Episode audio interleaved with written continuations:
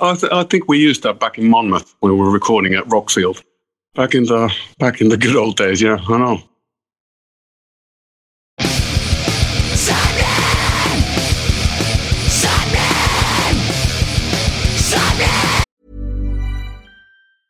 Many of us have those stubborn pounds that seem impossible to lose, no matter how good we eat or how hard we work out. My solution is PlushCare. PlushCare is a leading telehealth provider with doctors who are there for you day and night to partner with you in your weight loss journey. They can prescribe FDA-approved weight loss medications like Wegovy and Zepbound for those who qualify. Plus, they accept most insurance plans. To get started, visit plushcare.com slash weight loss. That's plushcare.com slash weight loss. Even when we're on a budget, we still deserve nice things. Quince is a place to scoop up stunning high-end goods for 50 to 80% less than similar brands. They have buttery soft cashmere sweaters starting at $50, luxurious Italian leather bags, and so much more. Plus, Quince only works with factories that use safe, ethical, and responsible manufacturing. Get the high-end goods you'll love without the high price tag with Quince. Go to quince.com slash style for free shipping and 365-day returns.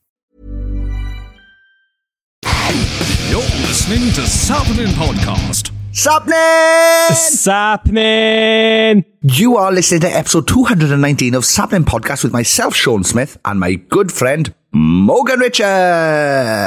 Yes, it's me, Morgan Richards, and this week I'm feeling a little buried alive by love. It's like what does a- that um, mean? No, I'm not. No, what does that mean to you? It doesn't work as a pun. Well, it could be a razor blade romance or the funeral of hearts. You can decide. You decide, Sean. You carry on. It's going to be a funeral of a twat. Uh, this week's guest is, well, what can I say? Absolute cult legend, Ville Valo. Yes, love metal pioneer, the heartagram cult leader, and a goth poster boy for all you collectibles. Come on, we all know most of you listening ripped out pictures from magazines on your wall. But I'm so happy about this. Ville Valo has been influencing eyeliner looks and more importantly, bringing people together with his music his whole career. Him are one of those bands who moved a generation of subcultures and the amount of people I know with heartagram tattoos are off the scale and it's a big part of their life. Ville is back releasing music under his new solo VV Double V project banner with his debut album Neon Noir available now. And in this conversation, he talks to us about starting a new chapter while still keeping the spirit of him alive after they disbanded in 2017, followed by a lot of wild stories you wouldn't believe. A true symbol, a true icon in the alternative music scene. And you got to see a little bit of that magic up close and personal back in the day, Sean. Yes, we once, um, the Blackout once played a show with NERD that used him and uh, Linkin Park. So I think we played together like maybe once, technically, which is weird, really, because all the bands run then. We normally did like festival runs with them, so like we'd be on similar things. But um, yeah, only the once we got um, to experience them, and they were class.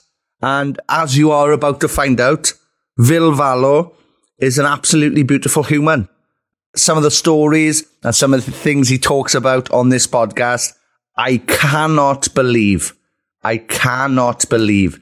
He mentions a treasure that is buried somewhere that they buried 23 or 24 years ago.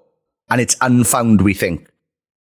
Oh, all sorts going on. And we're going to be talking about literally everything from the likes of him getting back on stage for the first time with this new project, his romance for music, frontmanship do's and don'ts, his love for Downloads Festival. We talk Jackass, Bam Margera, Steve-O, Blind Channel, the importance of the heartagram, and even his dad's sex shop. So an insight into absolutely everything you'd ever want to know about Ville Valo on this episode. Uh, but before we get into everything, just a quick reminder, if you enjoy what we do, if you like cults and you want to join our cult full of amazing people, please head over to our Patreon page, patreon.com forward slash sappening to help keep this podcast running each and every week and meet a host of your new best friends. Yes, our Patreon is absolutely fantastic. It's very culty, very culty. Anyway, let's go on with it? Yes, this is episode 219 of Sapling Podcast with the icon Ville Valo of him. Sapling! Sapling! Hop in the top.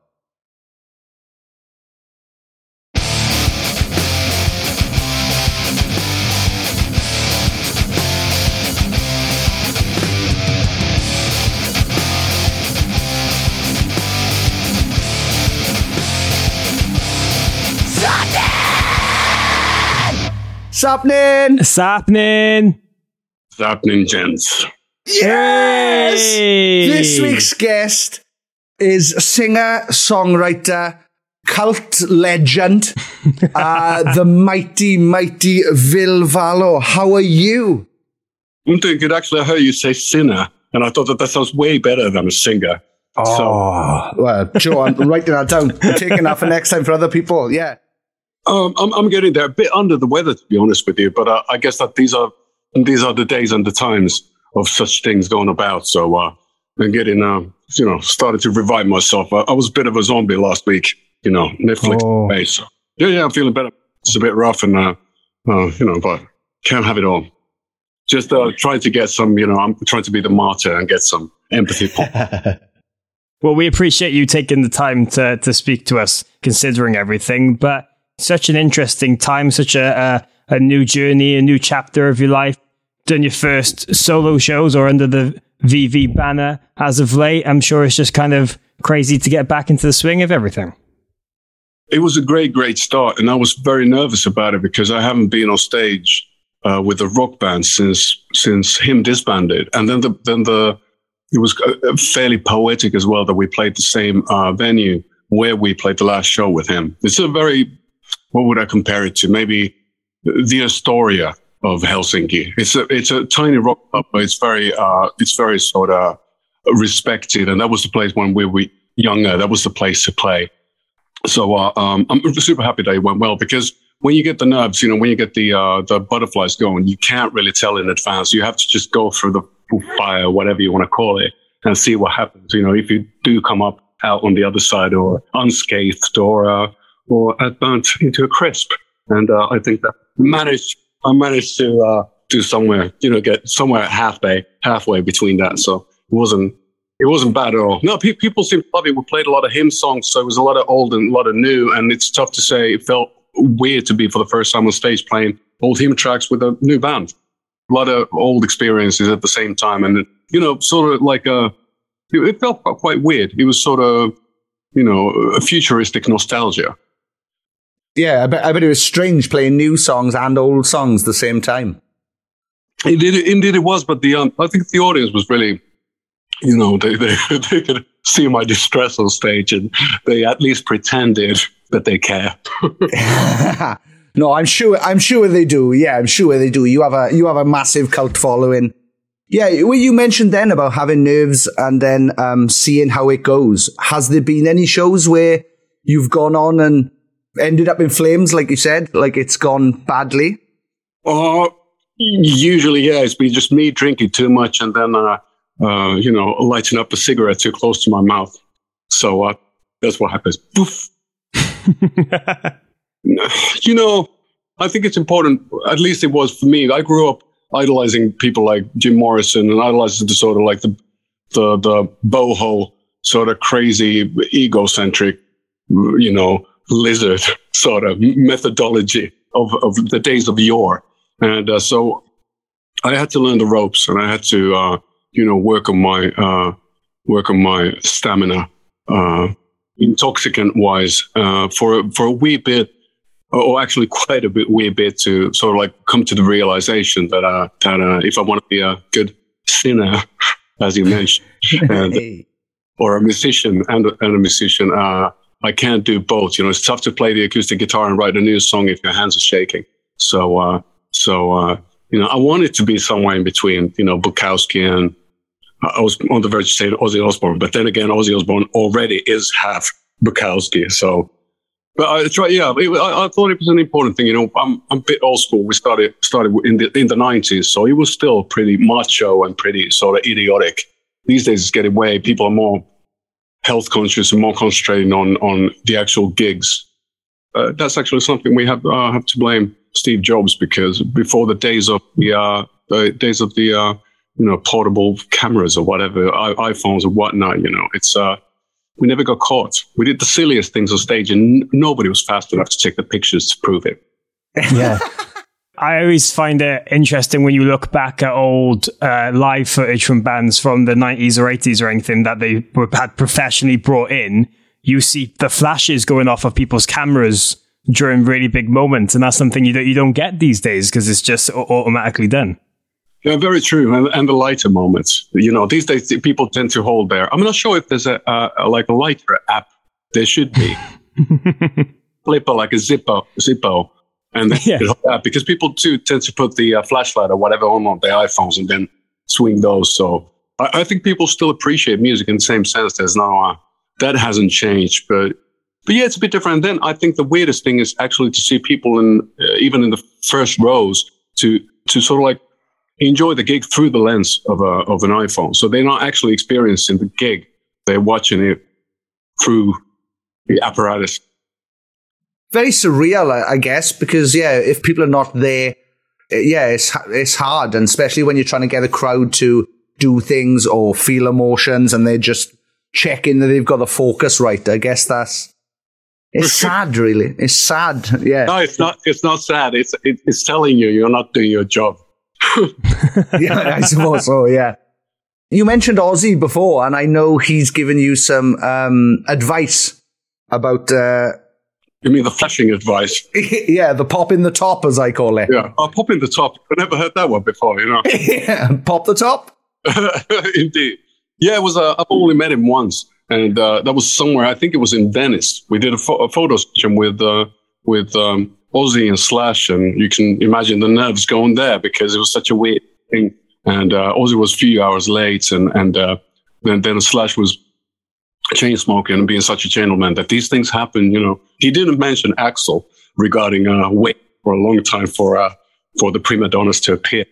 But yeah, but Ozzy was worth the wait. We sat down and had a chat, and indeed, we were talking about playing gigs and talking about getting the you know the front rows going and he was like he was really adamant about it that we should know both me and Slash that uh, you need to pop the top as a as a as a male performer on stage to to get the first draws going. He really said that once you do that, everybody will follow. I'm not sure if it happens these days, and whether I would be blamed for sort of like abusing but yeah, I can't think. I can't think of a time I've ever seen Ozzy without a top on. To be honest, I can't think. I don't think I've ever seen Ozzy's nipples. So I don't know if he's lying. oh wow, um, it, might be. I'm, I'm not quite sure. But then you just have that.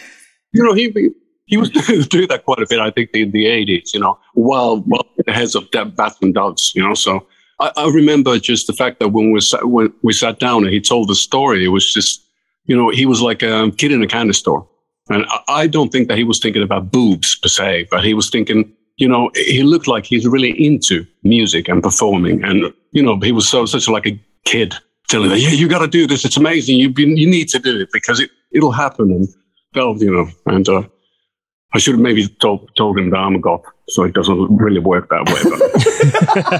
But, but we, we love hearing these kind of stories. But going back to the, these recent live shows, and I saw the set list, and as you mentioned, I found it so interesting that you approached it with playing a new song, then a HIM song, a new song, then a HIM song. And I find it when a lot of artists have bands who, who break up or disband that normally they want to kind of stay away from any preconceived notions from that as well. But it seems that even though you're starting this new chapter of your musical journey, you still want to honor everything that happened with him and celebrate those songs and the band's life because it meant so much to people.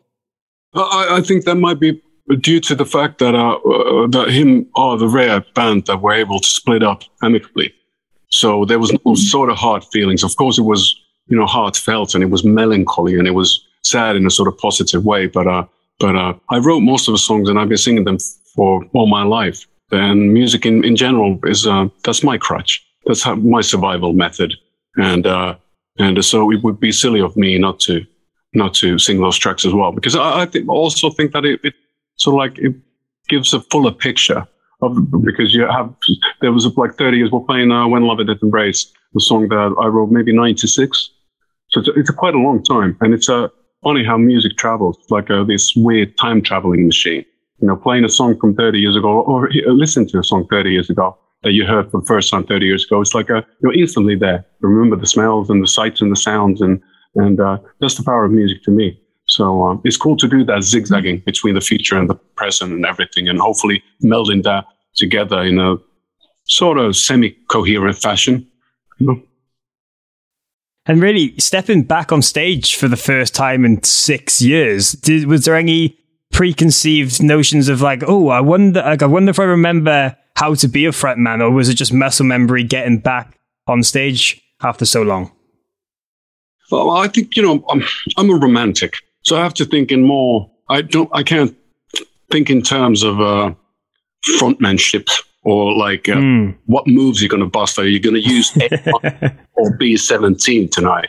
So uh, I think it's it has to be once again heartfelt, and it needs to be it needs to come from the heart, whatever it is you do. Of course, there's parts of parts that you've done so many times before, like um, certain movements, movements, muscle movements. Especially singers know this because there's some parts in like uh, we had a song called "Buried Alive" by Love, which I sing fairly, uh, uh, you know, on the top of my lungs. So there's this sort of like crouches I, I, have to make to push those uh, notes out. So those are very. It's funny. It's like a muscle.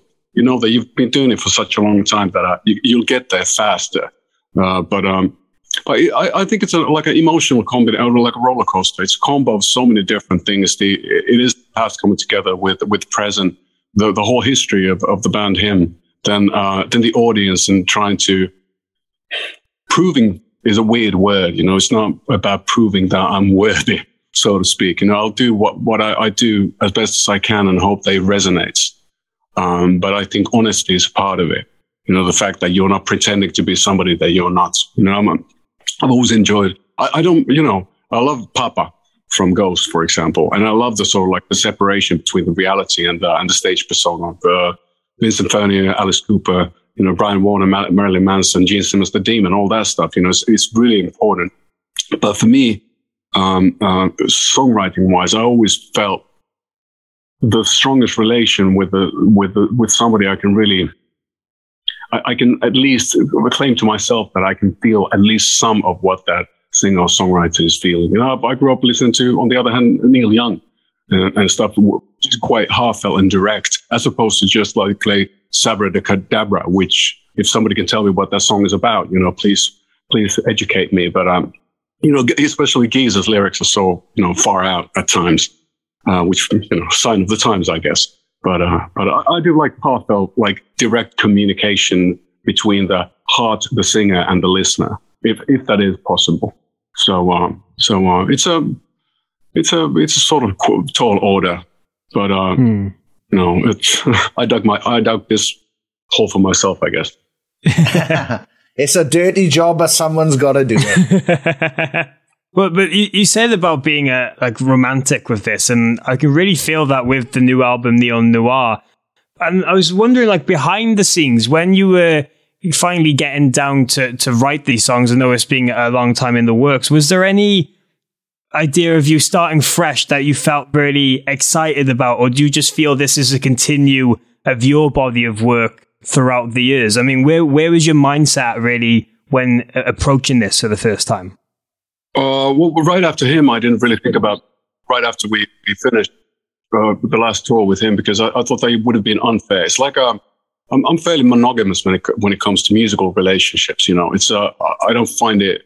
You don't want to f around when you're having a good thing going. So um, so uh, it's, uh, I felt that it would have been dishonest to start thinking about future already when in him. All my focus was in him as long as as long as uh, it was there, as long as it existed, and uh, and of course, not only myself but our friends friends told me as well that now this is my chance to start. You know, it's a clean slate, and I can do exactly what I want to do. You know, get new crazy things uh, or ideas going, and uh, I can start afresh. But but to be honest with you, I, I found it endearing that after all those all that speculation, I realized that the best way to figure out where you're at is to pick up the guitar and write a song, which I did. And that ended up being Runaway from the Sun, uh, one of the songs on the album. And it kind of led me right back to who I am as a singer, songwriter, or sorry, a sinner. And then, uh, uh, you know, it, it, was very organic in that sense. Uh, you know, uh, Zebra and its, stripes and so forth. You know, it's a, like there's a lot of musical identity of him is so integral of who I am that there's no reason it would, it would be dishonest to try to change it forcefully just because. So, um, I thought that uh, I thought that that was uh, you know, it's like whenever in doubt, pick up the guitar. That's my that's my motto these days.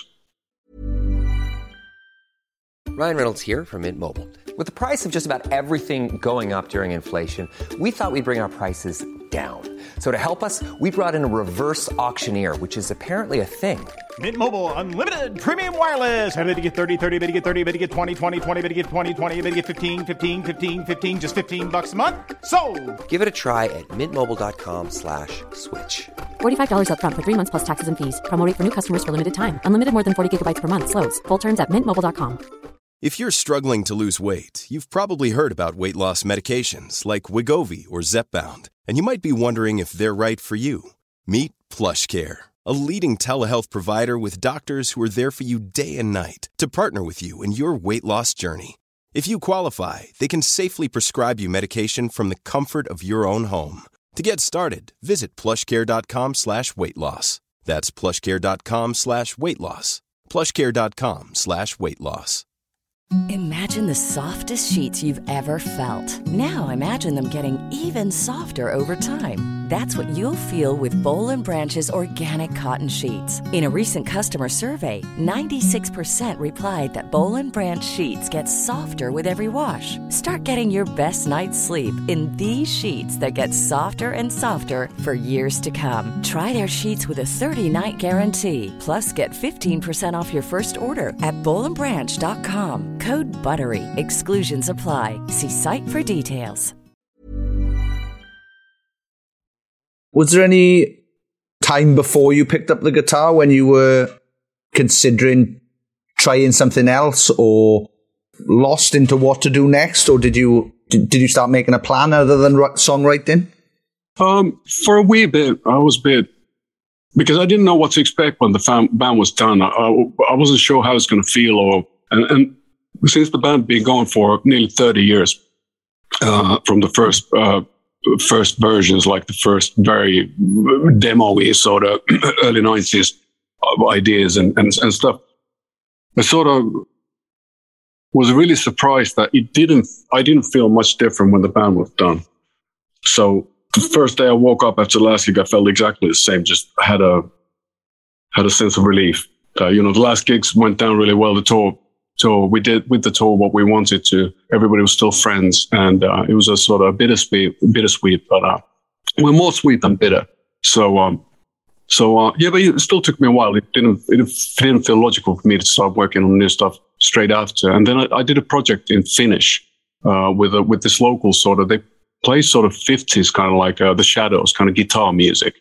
It's very, very old school. And I, I did a project with them, uh, with which we toured here in Finland. So it gave me a nice musical 180 and, and also mentally something totally different to think about because I didn't have to think about writing songs. I, we were performing stuff in Finnish and most of the songs were, were, uh, like old school vintagey pop hits from the 60s and 70s. So, uh, uh, so it was a, yeah, it was cool to play like in front of like jazz festival audiences. Mm. Stuff like that. It was, it was amazing because it's also, I think I learned a lot and, and it, does come through on Neon Noir, especially the more tender moments. That um, there's a lot of power in in silence as well, and in quiet dynamic. And uh, that was the first time I've ever been on stage with a band that doesn't rely on hiding between uh, behind uh, massive walls of guitars and bass. It was quite quite a you know at first daunting and uh, task, but it became quite pleasurable. And then the main guy of that band, the older gentleman, all of them, and uh, and he's a he's an analog geek who records and produces all his stuff on on tape and on very old school uh, machinery. So he kind of gave me a bit of a push as well to start working and recording and producing by myself. So it's all related somehow. if you can hear it through music, I'm not quite sure. But I, I think the sensitivity and the sensibility um, is something I picked up on during that project. So uh, that project was done after the summer of 2019, and that's when I started recording. And that's first songs were an EP I released in the springtime, the same week when the lockdown started in 2020. The EP was just check out, you know, test the waters, sort of, you know, put it out and see what people would prefer my kind of record or if they moved on. And uh, then uh, if, if the labels would be interested in releasing it. And, uh, you know, people seem to enjoy it. And I, during the lockdown, we didn't have anything, I didn't have anything better to do. So uh, I just focused on music to, to be able to just sort of like have some focus because uh, uh, as you probably know, we all lost focus and all lost the meaning and a sense of purpose and that for a wee bit. So I thought that was better than as a goth to put all that negative anything to something positive, you know, which is music. You've got to, you've got to use up the mascara somehow. If mascara doesn't run, it's not a mascara. exactly. I like that. That's a really good saying. But I like even after all these years, you're having fresh uh, experiences and everything and, and seeing the world and art uh, in, in different ways. And is there anything in particular you've maybe learned about yourself over the last few years with your schedule being slightly less busy? Because with him, you were always on the road, always in the studio. There was such a a busy period where all these things happen. You don't really get a chance to take it in. Was there anything that really stood out to you when you stopped that you were able to think back on and things that you kind of realize about or hit you or a process for the first time? To be honest with you, I did my first moments of like sort of reflection back in 2007 when I quit drinking for the first time. That is, I think that that's total mood and time and vibe killer. To be like as a why you don't even have to be a young person, but to sit down and think about what you've done. This it sounds like a punishment by your doesn't make any sense. The only thing you can, we, we all make mistakes. The, the idea is not to make the same mistake again and learn from the mistakes and make new ones. You know, mistakes are like beauty spots. Those are the one, those are the things that make us who we are and give us our identity. So in, in that essence, I, I think it's very important to go forwards. Maybe that's something I learned from not going forwards for a wee bit. So just, you know, just to be like uh, you know with the blinders on like a racehorse at the track. I think that's uh that's what I want to be in next life. well, one of the things I really wanted to talk to you about is just the symbol of the heartagram because this is something that's become such iconic. It's much more than just a logo or something for a brand. There's so many people I've crossed in my life who have got it tattooed or it's, as being a big part for them. And I'm sure you've seen so many things like this throughout the years, but was there a moment in particular where you realized that, whoa, this is something bigger than something I was just scribbling in a notebook and drew all those years ago? Like, was there anything about the heartagram that, that really started hitting you at all? Yeah, well, um, yeah, I thought that when we re- released we sort of like it was like a statement of intent as a band when we released Love Metal that we called the album Love Metal back in 2003, and then had had a huge sort of golden heartagram on the cover. That was us telling not only everybody else but to ourselves who we are and what we represent. And I think that that was the start of a, of a beautiful friendship with that particular symbol. Uh, it took a few years for it to especially spread over to the states because then our, uh, then our friend Bam Margera, who directed quite a few videos for us and with whom we hung out tons. And then Kat Von D and all those people, because they, they were really well known and they were all over the place. Bam had his own show later on and we had a song on his show as well. The, the, the theme music was uh, from the solo album of our guitar player. I played drums on it. Nevertheless, it was a, uh, indeed took a life of its own and still has I'm not sure if you're you're well known uh, if you if you heard about it, but there's uh, but there's uh, there's quite a few rappers who are using using heartagram these days in the states, like hip hop artists, and that's that's quite quite weird. I don't know, you know, they probably don't even know what it means or where it comes from, but uh, but uh, it's a it's a it's a I'm I'm sort of happy because that's a, it is a cool thing that a symbol changes its meaning and it, its values and along the way. You know, it's it's something. It's nice to sort of create something that has a life of its own. I'm I'm, I'm happy about it, and I thought that it's uh, I thought that it's something that might also go very wrong because you know you- the whole combo. You know that was the 2003 was that was Linkin Park, and that was a System of a Down, and that was uh, Dimmu Borgir, and that was Cradle of Filth, and all that. And well, not necessarily Cradle so much. They do have a sense of humor, but uh, especially Dani. But uh, uh, I thought they might not go down well. That people wouldn't understand the the sincerity plus the tongue in cheek combo, which is at times tough for people to get. Sort of. Uh, you can you, you don't have to take yourself seriously. You can still take your you know work seriously and it's a it's a fine line, as you know, you know, skate, skating on thin ice every fucking day. Do you uh, do you remember the first time you you drew drew it or uh, drew a, a, a kind of first sketch of a heartagram? Yeah, I remember it because it was on my birthday, and I think that uh, I think that was in '96, so that would have been when I uh, turned 20. I had a I had an apartment that was 23 square meters, and uh, it's basically one big bed, and then every, everybody was just hanging hanging on the bed, and I had a few of my friends came over, and I was I was waiting for them, and, and I drew drew it down. Because we had a we on the first down we used uh used a heart with the number 666 within. So we were playing around with that sort of imagery, the sort of Led Zeppelin, the, the Here's to My Sweet Satan, you know, the stories when you listen to Stairway to Heaven the other way around, you know. I was, I was still enamored with the satanic panic and uh, all, that, all that stuff. So it was, it was a, it, I think it came from all that. And, uh, and uh, it took a while for myself to realize the, the, the sort of like the value of it. We didn't use it until Razorblade Romance, which was in 2000 and then we called our site the heartagram or not the but heartagram.com so so uh, we never used him Whatever there was a there, i think it was a uk gay porn magazine in the 70s called HIM Ah, i'm always laughing about that i have a few issues my dad owns a sex shop so Oh, nice. well, there you go. Has he always owned a sex shop? sure it's the beginning of time yeah yeah, yeah. The Big Bang, the Big Bang sex shop. Indeed. That's what he should call the shop, the Big Bang.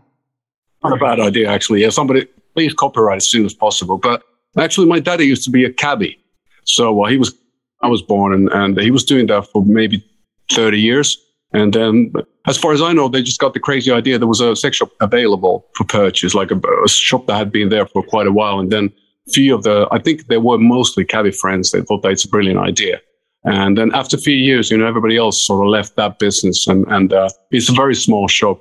But it's like uh, if you've ever seen the Harvey Keitel movie Smoke, where he has that little sort of like cigarette store in, on a corner somewhere in, in, in Brooklyn or whatever. Very similar vibe. It's not only about selling, you know, blow up dolls. It's more about the sort of the the camaraderie b- between all the shop owners around the street, and there's all sorts of different restaurants, and it's kind of the semi-seedy area of, of Helsinki. So a lot of a lot of junkie, junkies or weirdos hanging about. So yeah, that's his lifeline. Like music is mine. With the heartagram as well, I mean, as I said, I've seen many tattoos about it. I'm sure you've seen thousands throughout the years. But would you say the best slash worst interpretation of one is Steve-O's with his dickogram? Um, yeah, to be honest with you, it's a it's a tough job to get my jaw to drop down to the floor. few inches there, that's that's fine, but to the floor and with a bang. Um, yeah, you know what can you expect? I, I think that he he wanted to show that he loves me by doing that. Me and Steve, actually, Steve, we got along really well. I haven't seen him in many many years, but uh, but we always got along. We hung out and always thought that that's a, such a compliment to uh, to the whole shebang. So it's um, and it's there's for you know, it's uh, those were quite heady times. yeah, I can, I can imagine.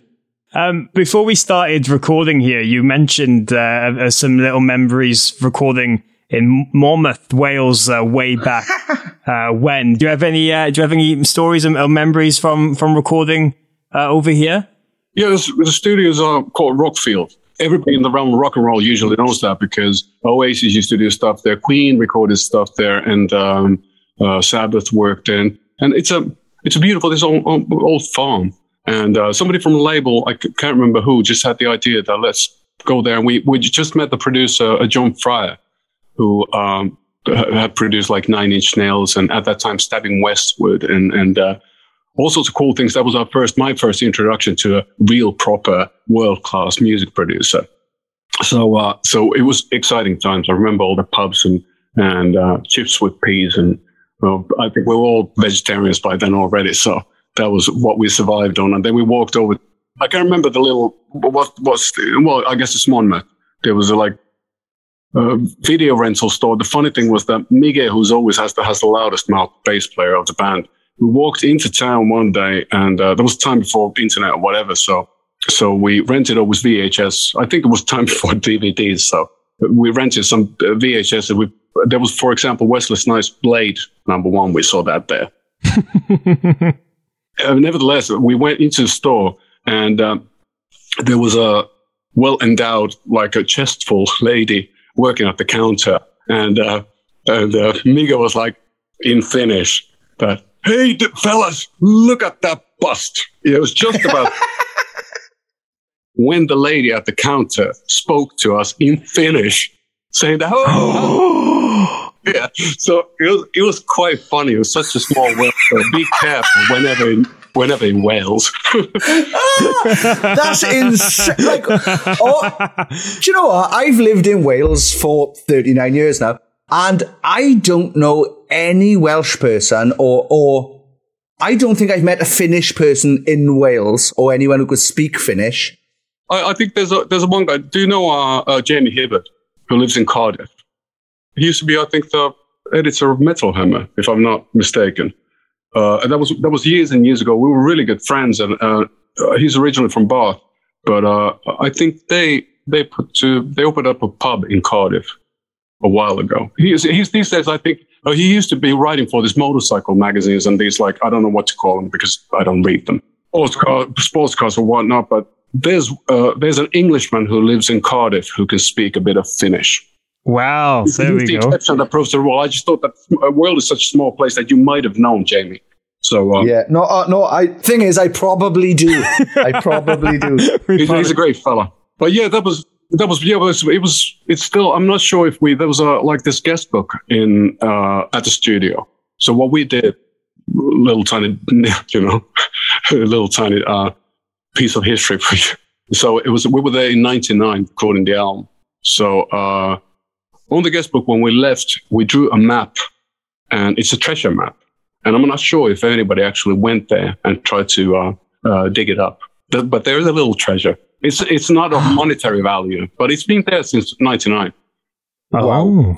I've got a new, yeah, I got a new It's goal in life now. Treasure. Uh, it's not far. Away, it's not far away from the studio, but uh, uh, a few stones throws. But uh, Wow. that, that's that's something that uh, you could try try to find out what what's we're talking about. It's, it's not. It's nothing naughty. So uh, Ville, I wonder if any, yeah, I wonder if any HIM fans will hear this and then somehow after Turn they'll have to book at least one night of recording in Rockfield to go there to check the guest book because I'm sure they won't just give you the guest book. No, no idea, no idea. But we had we had a great time. We were there. We had two sessions. The first one took about what a bit less than two weeks, and the second one took more than a month, I think. And uh, I loved it. It was it, it was great time. So it was the first one uh, we've ever been involved with recording wise that that was a residential studio. So it was nice to have a chef come over, and and uh, the food was excellent, and drank quite a bit, and walked to the little village in, of Monmouth, and there was two pubs, I think. So yeah. Great times, and and uh, and it was a big turning point for our band since uh, that album had a song called "Join Me in Death," which became really really big in Europe. It was number one in places like Germany and Switzerland and Austria, I think, and uh, that changed. That also uh, turned us from a sort of like a more metal band, turned us into this weird crossover thing. So we were in front of kiddies magazines like teeny sort of pop magazines in in in somewhere in Europe, and it, it, it was a weird time. It didn't last for long, uh, thank God. But with that, you know, we were able to put our sort of like money together from touring successful big tours in, in, in Germany and be able to spend all that money to come fly over there and play in front of 20 people and a dog. So, um, so that it was, it was an important stepping stone. And also that's the stuff that keeps you grounded that you're not, I'm really happy that we, we were never world famous, like overnight, success all around globally. You know, I, I can't understand how people can, how, how they can take it all in. It's, it's a lot of info. It's a lot of ass kissing. So uh, you have to appreciate people on the very top that, you know, either they're robots or then their strength of will is extraordinary. Yeah. Yeah, because a lot of those people, a lot of those people just get huge and then uh, either, like you said, turn into a robot, or they go wild and completely lose themselves. So, yeah, but you have to appreciate, you know, even though whatever you might think of, let's say Madonna's new adventures, uh, she's still she's been around forever. You know, it's the big band since my daddy's shop, and uh, so it's uh, it's quite a you know longevity and stamina. Uh, and, and the fact that you don't burn too many bridges. So imagine people like Iggy Pop still touring and all. It's it's amazing, and that that needs to be, or at least you know, hats off and, and my deepest appreciation and and condolences in some cases as well. Ozzy might have talked to um, Iggy Pop early on because Iggy Pop he starts the show without a top. it's all about pop. pop. Yeah we popped the top of the pops once as well. We played there in uh, London town. How was that? Was it um? Yeah, I got to go there a few times, and I always found it a bit strange because the audience tended not to be the band's audience. Uh, indeed, uh, we had done those uh, previously in, in Germany quite a bit. They had they had the studio near Cologne, and uh, we we were there on a w- sort of weekly basis for a wee bit. Yeah, it feels like a big joke, but um, then I, I, found the medicine for that, which is alcohol. So um, the only way to go. well, Ville, we, have loved hearing uh, all these stories, and just a couple of more quick things now uh, before you go, because we know you're, you're, a very busy man. Of course, uh, all this touring and support within the new album is going to be getting you back to the UK uh, very soon, and then you're also going to be playing Downloads Festival in June. I know that's a place where HIM and yourself have had many memories in in the past. Um, can you just talk to us about the kind of UK relationship in general and, and playing festivals like that over here and, and some of the memories and what it means to you over the years? Oh, you know, Birmingham's always been the mecca for for me, and uh, because of Black Sabbath, and and and the whole of UK has so many, oh, like you know, Boleskine House uh, uh, near Loch Ness. You know, it's like the where Aleister Crowley used to do his uh, dirty bits pieces, and uh, Jimmy Page bought at one point, and I was actually trying to rent it at one point for songwriting, but uh, we weren't able to do. it. We were actually pretty close. That was in the early noughties, and so so you guys always been super important, you know, uh, because you know that's the well, you, well, you, I, well, it is the it is the home and the uh, birthplace of heavy metal and harder edged music. Place of rock and roll is either Africa or America, depends on your sort of perspective. But uh, but UK, and also for a Finnish band to gain any respect or any attention in the, in the UK, not the easiest thing to accomplish. So, so it's always been very important, and and and I'm glad I made a lot of friends over there. You know, it's uh, it's uh, my best friends outside from you know my mom, my dad, my girlfriend, a couple of close ones here in Helsinki. You know, they're they're based in the UK, so I, I spend a lot of my free time over yonder as well, and uh, and to be able to tour there is amazing. And then, if I'm not completely mistaken, all the club shows sold out. It's pretty darn amazing. It's still, you know, a couple of months to go, a month and a half to go. And um, likewise with Download, it's uh, it's something I never would, you know, with all the all its history, the Donington sort of like the original Monsters Rock I grew up with, you know, seeing those pictures on the, you know, on on on the covers of magazines back in the day. So uh, to be somehow part of that lineage, it's uh, it's an incredible, incredible honor, I would say. And uh, and we we had great experiences there, both good gigs and, and challenging gigs. And and uh, and uh, yeah, but I think the last one we played maybe 2013 or 2014 was we played the second stage or something. And I remember it wasn't the best of gigs. I was having a hard time or whatever. And then I looked angrily, which I learned from Iggy Pop that you gotta whenever you're feeling doubt, you know, just shout something at the monitor mixer you know, that's how he deals with it all. You know exactly what I'm talking about. And the, uh, so I did, I was just about to do that. And, uh, right behind his back, um, the, the, guy doing monitors was, uh, was Tony Iommi. So, uh, I was like, what the hell is he doing? Looking, you know, watching over us, we're playing. And I had no more excuses. I, I, was really trying to, trying to make it work out. And, um, we got to meet Tony later on, and we actually sat down for quite a bit in the, uh, you know, the sun was setting and it was getting a bit colder, and metal was playing and over there, and it was, it, it was quite something. There's a, a lot of times when you're in a touring band, you never get a chance to really meet other bands or meet people because you're running to the next place. So, uh, so that was quite special, and uh, and that, that that sort of stuff only happens in at the at, at download. So I'm I'm waiting to see what happens this year. I'm not quite sure, and it's no expectations. You swing it and go with the flow, and and uh, fingers crossed, and invertedly, of course. Yeah, it was. There's uh, there's a lot of people over here very excited to see you. Uh, tr- trust me. Quickly as well, you mentioned um, Finnish bands crossing over. You're a huge example of that. There's being quite a few, especially to this side of, of the world, that have had a great success. And one at the moment uh, is a band called Blind Channel, who have just yeah. really hit it off. And I mean, uh, have you had much experience uh, with with them? What's your, what's your thoughts on Blind Channel? Is there any other Finnish bands we should be uh, keeping an eye out for? I think you can't really avoid Blind Channel here. They were doing the uh, the Eurovision contest, weren't they? Mm. Uh, a couple of years back. It's a big deal, and all the like the grannies know Blind Channel here, so so uh, it's a bit of a pain, can be. But uh, so it took me a while actually to get interested in them because I thought there's a granny metal band, but uh, yeah, they, they won over the grannies. It was a mistake. They were hoping for a Grammys, but.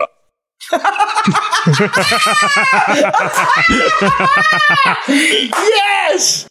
Anyway, we actually share a manager, so uh, so oh. I, I, oh. still haven't met the guys, but uh, uh, I've listened to some of the music, and I've heard that they absolutely fabulous live because they're so very energetic. But the music to me is a bit on the safe side. It's very early noughties sort of Linkin Park stuff, which I do appreciate, but but uh, I, I like my stuff on the dirtier side. Like you know, give me Electric Wizard and and uh, I'll drop my pants. and the last question before you go, um, just a little bit of a random one. Is there anything you take on tour that people would be surprised by or wouldn't expect that you either have in your travel bag, ask for on a rider? What's one thing Ville Valo needs or appreciates when he's on the road for quite a, a long time? Uh, to be honest with you, I've, I've, along the way, I've appreciated the sort of the the focus. I, I, I, put my focus into minimalist travel, so I try, try to travel with the least amount of stuff I can because you can always buy it. You know, if you forget your toothbrush or whatever, most of the stuff you can get on, on the road. The, the, stuff I can't get on the road are my asthma medication. So that's usually the stuff I'm really. Uh, I have my some new roses about, so I've got the right amount, and you can only buy that for about three months. So uh, if, if you're doing a long tour, I have to calculate in at which time to buy the medication so I won't run out. That's what I've been doing for many, many, many, many years. But uh, that's that's nothing really weird or unexpected. But uh, that's something that uh, I, would rather live without, but uh, can't help it. But yeah, it's getting better. I, I highly suggest anybody having problem with asthma to quit smoking. That does miracles.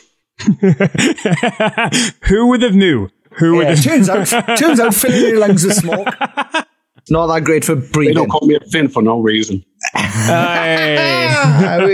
well, we appreciate this conversation I so much. Thank you Thank for taking you. the time. Thank you for the stories. Thank you for all the music and the inspiration for everyone over the years. And we're so excited to see you back in the UK and at Download in the summer.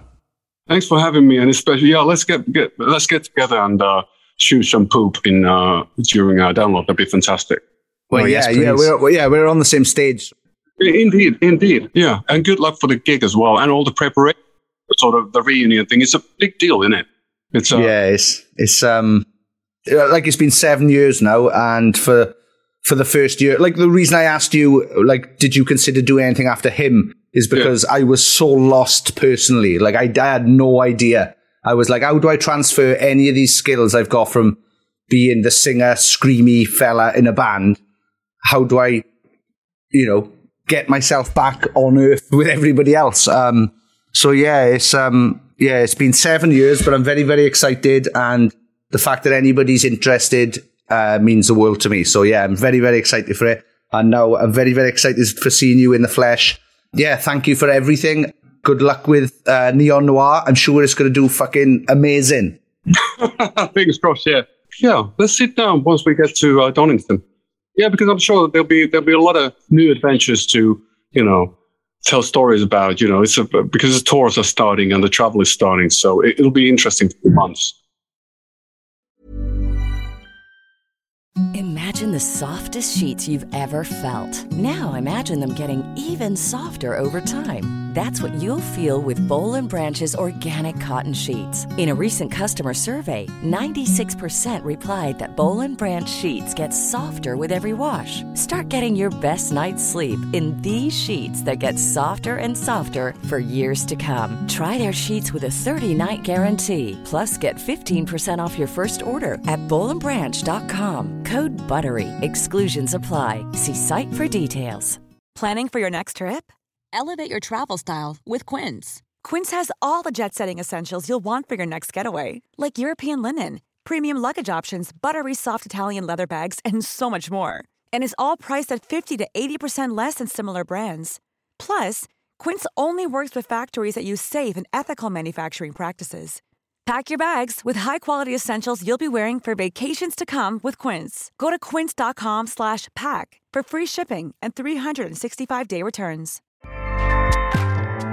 ACAST powers the world's best podcasts. Here's a show that we recommend. Welcome back to Two Judgy Girls. I'm Mary from the Bay. And I'm Courtney from LA. TJG is the podcast where we spill all the tea on your favorite reality TV shows, celebrity gossip, and everything in between. We're here to bring you our unfiltered opinions, hilarious commentary, and plenty of laughs along the way. We're two SDSU Delta Gamma sisters with a microphone and a whole lot of opinions.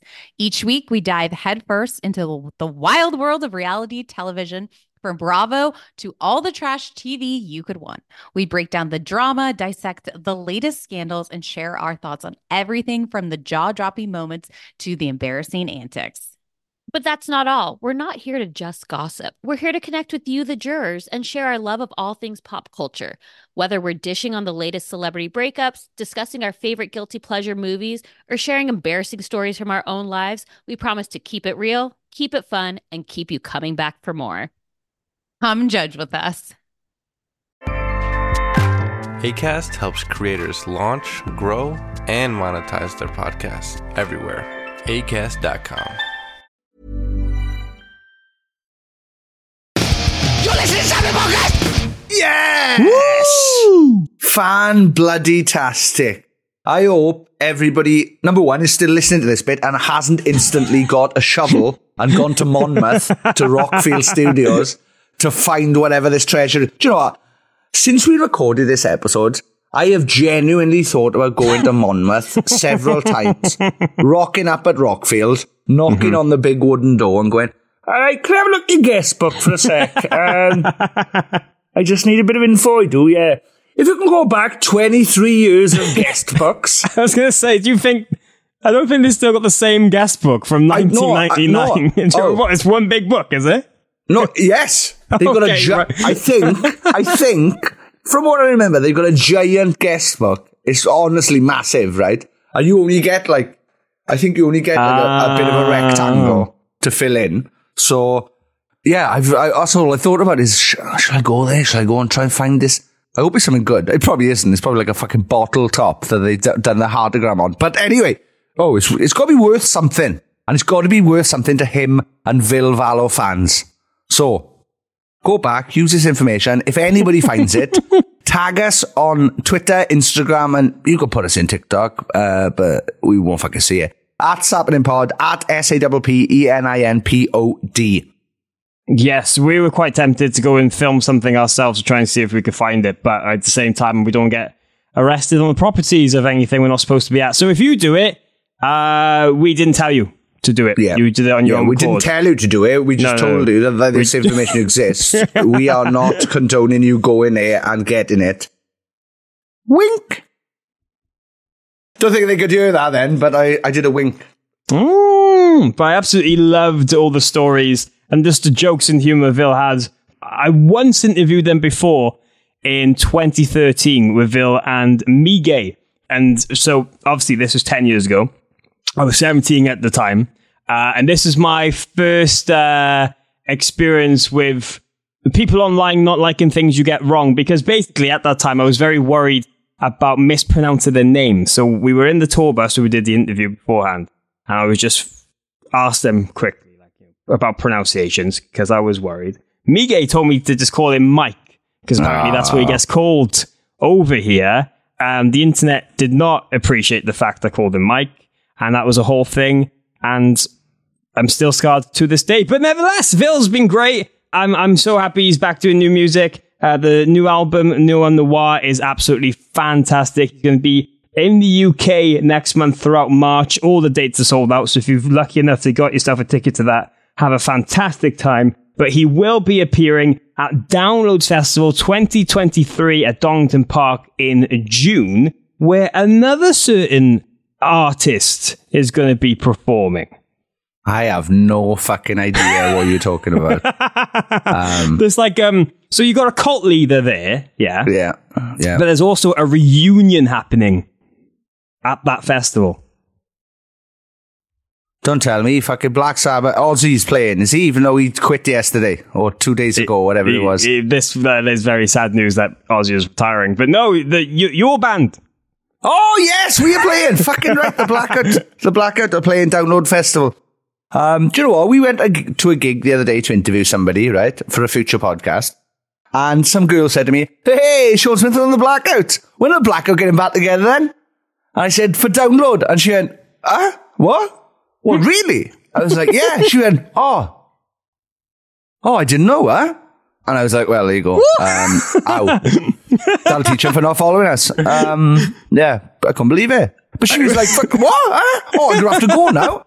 And I was like, oh, all right, yeah, cool, man. Well, if if she's if she's recognised you, surely a she she must follow you on something. She must follow you. Think she maybe follows the podcast. You think she would have maybe listened to it. Maybe would have sh- seen you tweet about it or something. no. Well, they did say they saw me DJ um, at a major event that happened uh, last year or the year before.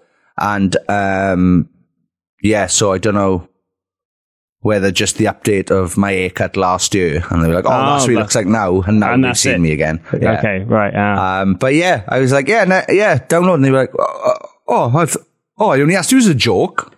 And then after as I walked away, I was like, oh, you just being mean.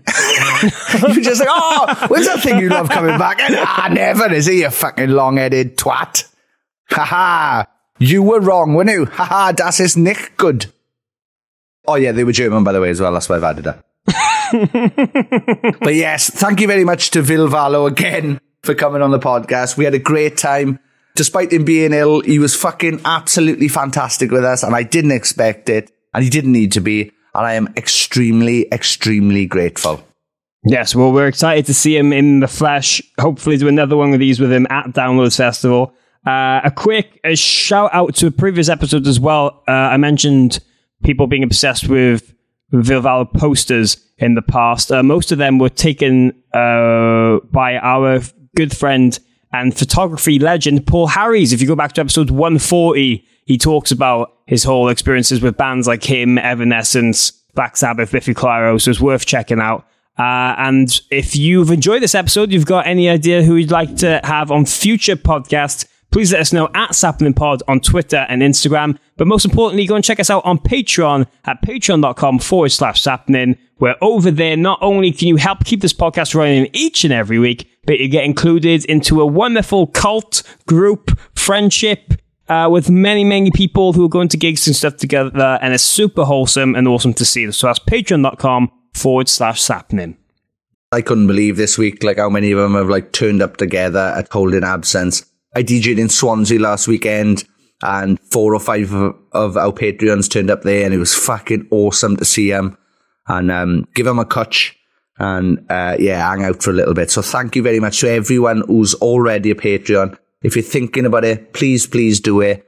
If not, share and like our stuff and comment on stuff, please, because it all helps. But without further ado, I have to thank the top tiers of our Patreon, and they are as follows. Thank you very much, Kylie Wheeler, Mayumi Leeway, Janelle Caston, Paul Hirschfield, Tony Michael, Dilly Grimwood, Kelly Owen, Scott, Ch- uh, Scarlett Charlton, and you call her Scott then, like she married Scott Jones, who's further down the list. Anyway, Scarlett Charlton, Emma Barber, Nathan Croshaw, Mitch Perry, Sammy G, Kat Besant, Dana Lasnova, Jenny Robertson, Murray Grimwood, Scott Jones, Amy Dawson, Amy Louise, Stuart McNaught, M. Evans Robert, Stephen Aston, Caroline Robertson, Kate Patak, Louis Cook, Danny Eaton, Carl Pendlebury, Martina McManus, Jenny Munster, James McNaught, Kelly Cannon, Emily Perry, Jason Heredia, John and Emma, Craig Harris, Kalila Keane, Ollie Amesbury, Adam King of the Gospel Parcel, Josh, a mummy covered in chocolate and nuts has been discovered in Egypt. Archaeologists believe it may be Pharaoh Rocher. Crisp. the crisp is part of joke. That's his surname. I like one. I like that one. Fair play. That's good. Thank you very much, Alice Wood, Reese Bowring, Kate Stevenson, Kyle David Smith, and last by no means, Connor Lewins and family. Thank you very much to all of those people. We love every single person involved with the Patreon, so thank you so much for checking that out. Thank you, everyone, for getting this far. Uh, and of course, we'll be back next week and every Friday with a new episode and a very special guest. And the next week one will have you on the same level of excitement, trying to tease it without giving anything away. But that's all I can say for now. So make sure you subscribe wherever you're listening. Come back next week and have a jolly good time. Yes. Yes. I sound like Daniel Bryan. Yes. Anyway. yes. Yes. yes. yes. Imagine they Yeah. did it like that. No enthusiasm whatsoever. yeah. Yeah. Yes. Yeah. Yes. That's kind of how it felt to me towards it. Anyway, stop What's happening? Fucking tangents, man.